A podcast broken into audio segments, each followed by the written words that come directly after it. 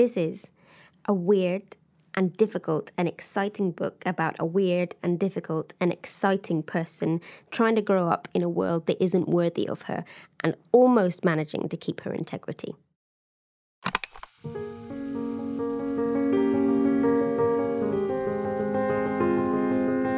This is from chapter 4. Speak I must.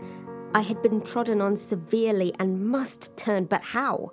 What strength had I to dart retaliation at my antagonist? I gathered my energies and launched them in this blunt sentence I am not deceitful. If I were, I should say I loved you, but I declare I do not love you. I dislike you the worst of anybody in the world except John Reed. And this book about the liar you may give to your girl Georgiana, for it is she who tells lies, and not I.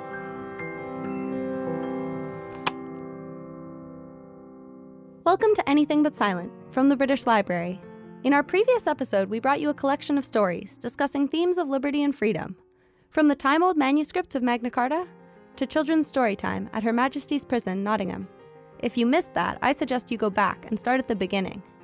But in this, the first of our accompanying mini episodes, titled Joining the Library, we're inviting guest voices to talk about the writing that has set them on a new path the literary moments that have made them, and the library books they've struggled to take back.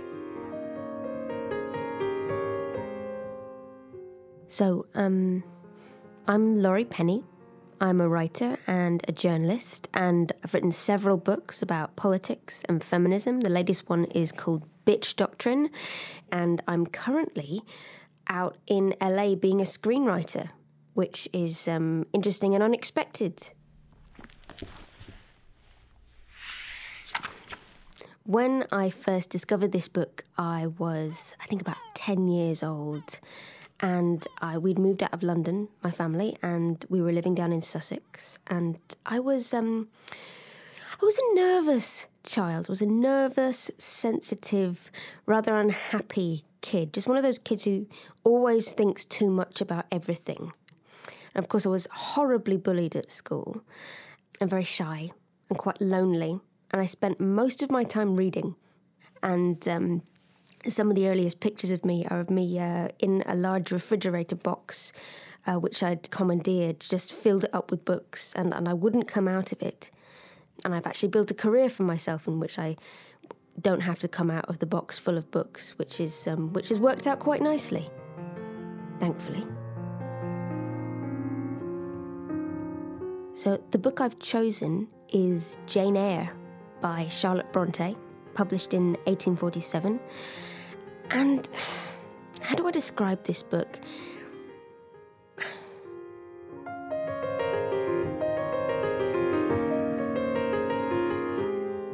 It is about a young orphan girl who is bullied and abused by her adoptive family and then goes off to a terrible boarding school and then becomes a governess and there's a big romance, sort of a romance with the guy who's employing her, Mr. Rochester. But that's not really what the book is about. That's just the events in the book. What it's actually about is a young woman trying to preserve her integrity and live in a way that is authentic to her. Despite the pressures of class and despite living within a patriarchy and despite being abused and gaslit it's a complex and rich novel of the interior. Um, but one thing it definitely isn't, to my mind, is a romance. It's not a love story. Well, it's a love story between Jane and herself. Basically, it's how she learns to respect herself. And the famous line, Reader, I married him, which is not actually the last line of the book. A lot of people think it is. The reason that's important and was very important at the time is because it's an active statement. I married him there's agency here. And this book was, at the time, this book was considered really radical. But I think on an emotional level, it's still really quite a radical book, although obviously in its own ways, also very problematic.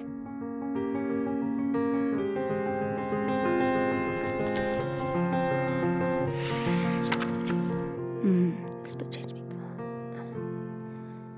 I would actually say that Jane Eyre has changed me several times because I come back to this novel every few years and every time I find something different in it. And of course, there are lots and lots of parts of this book which are problematic. This book is a couple of hundred years old. You know, I'm going to spoil it. I'm sorry. Yeah, spoiler alert the guy she falls in love with already married and he's keeping his wife in the attic, his first wife, who is apparently mad. And there was a huge parallel between Jane, the young Jane, who was locked in this red room by her aunt and left to have a sort of mental breakdown in this room. She has this screaming fit and faints. And then a few chapters later, you see Bertha Mason, the first wife, the madwoman in the attic, locked in this room, just locked inside herself and melting down in this, these fits of passion when I was preparing for this podcast, I, uh, I described the story to a friend of mine who had never read it and who didn't know the story at all. And I was saying, "Oh no, no, it's fine because at the end, you know, the, the the mad wife dies in a fire that she sets. She tries to burn down his house. It's very exciting. And then Mr. Rochester, he's all burned up. He's blind. He's lost a hand. And and then she marries him. And my friend was like, "Hang on, hold on. This is a happy ending, let me go back to the part where he locked his wife in the attic and pretended she was dead because I'm not I'm not getting over that. And I was like, no, no, no, it's it's sort of a happy. Well, it's not a happy ending, but it's more of an ending. But it's it's a satisfying ending. And, and my friend was just like, no, I'm not. I'm not buying this. I'm, I do not approve of this choice. And I was like, well, it was one of the best choices she could make at the time. And we had a fight. I love fighting about books. I love fighting about made up people. It's um, it's much more gratifying and satisfying than fighting about real people, which is what I do in most of my professional life.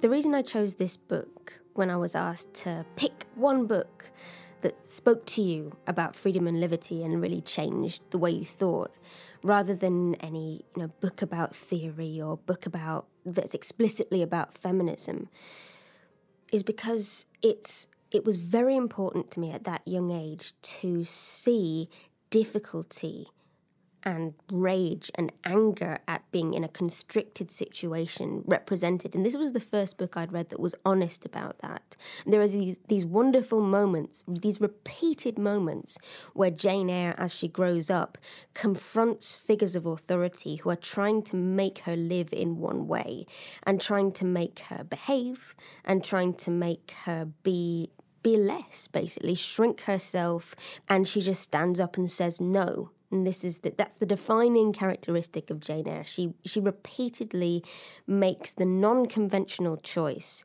in order to preserve her integrity. And and for me, what feminism is about on an emotional level, not not on a political or an economic level, because this this is not a book about that, but on an emotional level, the experience of feminism and the experience of women's liberation is often about the tension between wanting to be free and wanting to be whole, and on the other hand, wanting to be safe and loved and conventional. And that's not an easy choice. And in a lot of books that I read about feminism, it's presented as an easy choice. It's presented as, you know, there's this one way that women can be strong and powerful, and then there's the conventional way, which is sort of weak and those choices, they're always difficult and they're always compromised. No choice that Jane makes in this book is, is easy.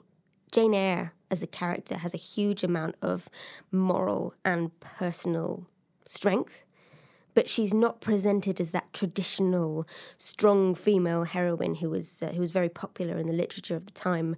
There is an idea of what strength in women is supposed to be that you know, mainly comes to us through men honestly. You know, strong female character. She rides a bicycle, she shoots a gun, you know, she deals with the patriarchy by kicking it in the face. And this is a much more complicated, sensitive way of telling that story.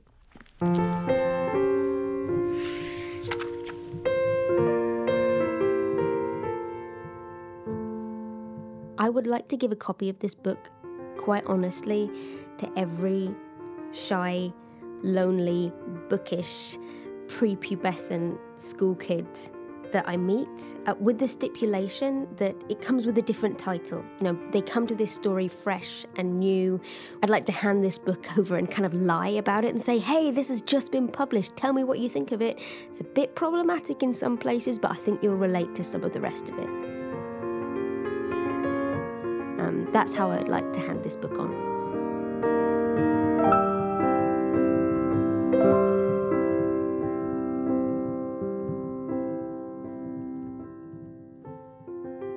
Thanks to Laurie Penny for sharing her thoughts on Jane Eyre by Charlotte Bronte.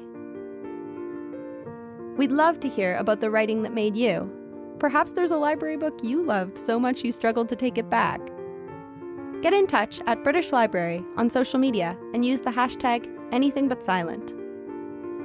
Anything But Silent is a Pixiu production for the British Library. We'll be back in two weeks' time for our next main episode. Thanks for listening.